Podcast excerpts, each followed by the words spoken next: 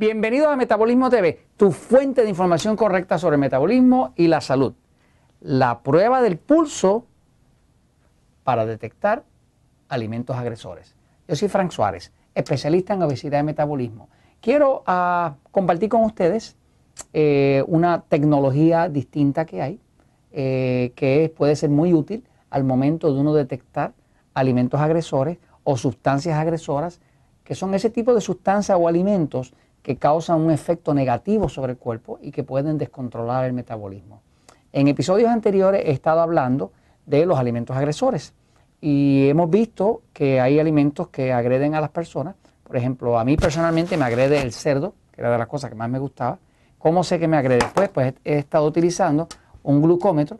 Un glucómetro es un instrumento eh, como lo que usan los diabéticos, pero usted no tiene que ser diabético para tener uno donde usted básicamente se saca una gotita de sangre, esto no duele, sobre todo si lo hace correctamente por el lado, ¿verdad? Como se explica en algunos de los episodios de alimentos agresores.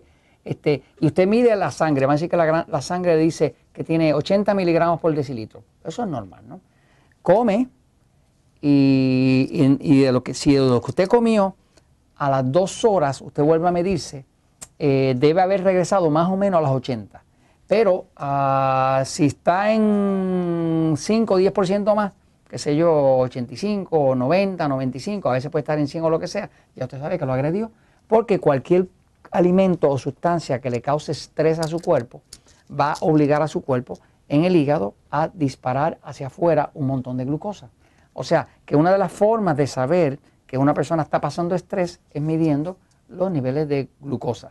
Por eso esta prueba de alimentos agresores con un glucómetro ha sido tan efectiva para muchas personas localizar qué alimentos son los que los agreden. Esto no tiene nada que ver con si usted come carbohidrato o no come carbohidrato, porque por ejemplo a mi esposa Elizabeth pues salió que le agrede el camarón, los camarones. Este, los camarones son proteínas, no son carbohidratos. O sea que, depende de qué alimento, hay personas que los agrede eh, el trigo, o sea que todo tiene que ver con todo el pan, otros el arroz, otro es el maíz. Triste de los mexicanos que le pase eso, pero ya, yo conozco varios que encontraron que lo que les agredía era el maíz. Y así ha habido personas que lo agrede hasta la espinaca, hay personas que le agrede eh, el, pavo, pero no el pollo, hay otros que le agrede el pollo, pero no la carne de rey, así, ¿no? O sea que uno puede encontrar qué alimentos son los que están agrediendo a uno y esos son los que causan el desbalance hormonal que luego trae los problemas en el metabolismo, el descontrol en la diabetes y todos los otros problemas. Ahora, ¿qué pasa? ¿Qué pasa cuando usted está trabajando con un niño? Cuando usted está trabajando con un niño y usted quiere detectar qué le está causando a ese niño alergia o problemas o demás, pues es muy difícil que usted trabaje con un glucómetro. Pues tengo una recomendación para hacerle. Y es una información eh, que tiene que ver con un libro que se publicó en 1956. Lo publicó el doctor Arthur Coca. Arthur Coca. Es un libro que se llama The Pulse Test, la prueba del pulso. Básicamente en ese libro el doctor Coca explica que eh, cualquier eh, alimento o sustancia que cause estrés al cuerpo, pues va a subir el pulso. Así que si uno se toma el pulso en, eh, la muñeca, ¿verdad? Este, cuando uno ah, toma el pulso y lo toma antes de comer, pues uno va a ver cuál es el pulso de uno normal.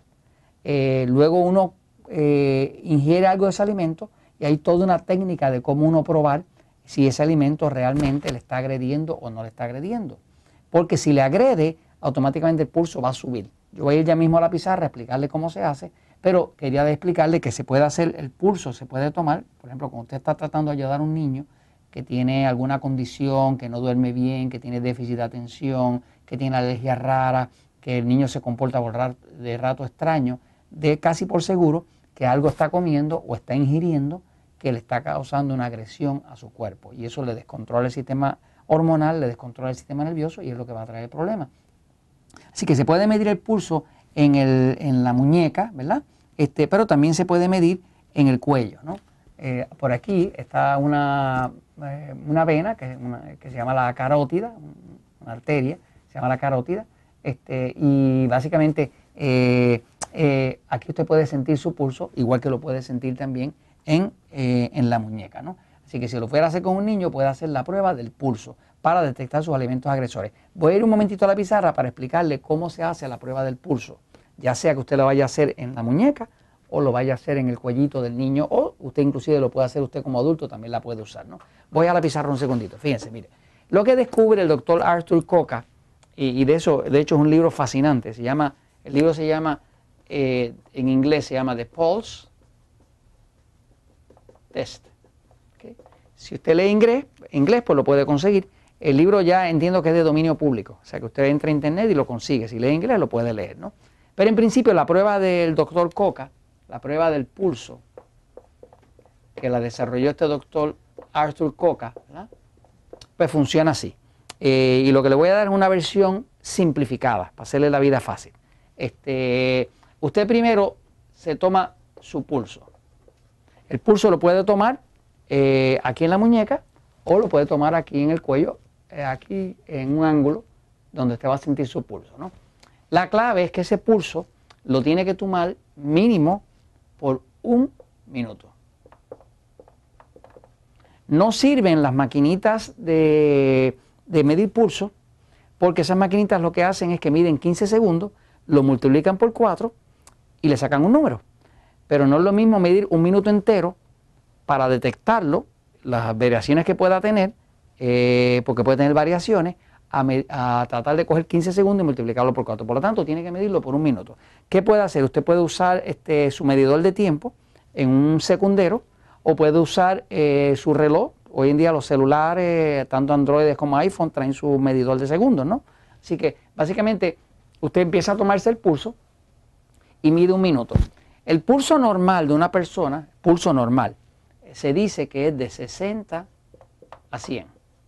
En estado eh, de reposo.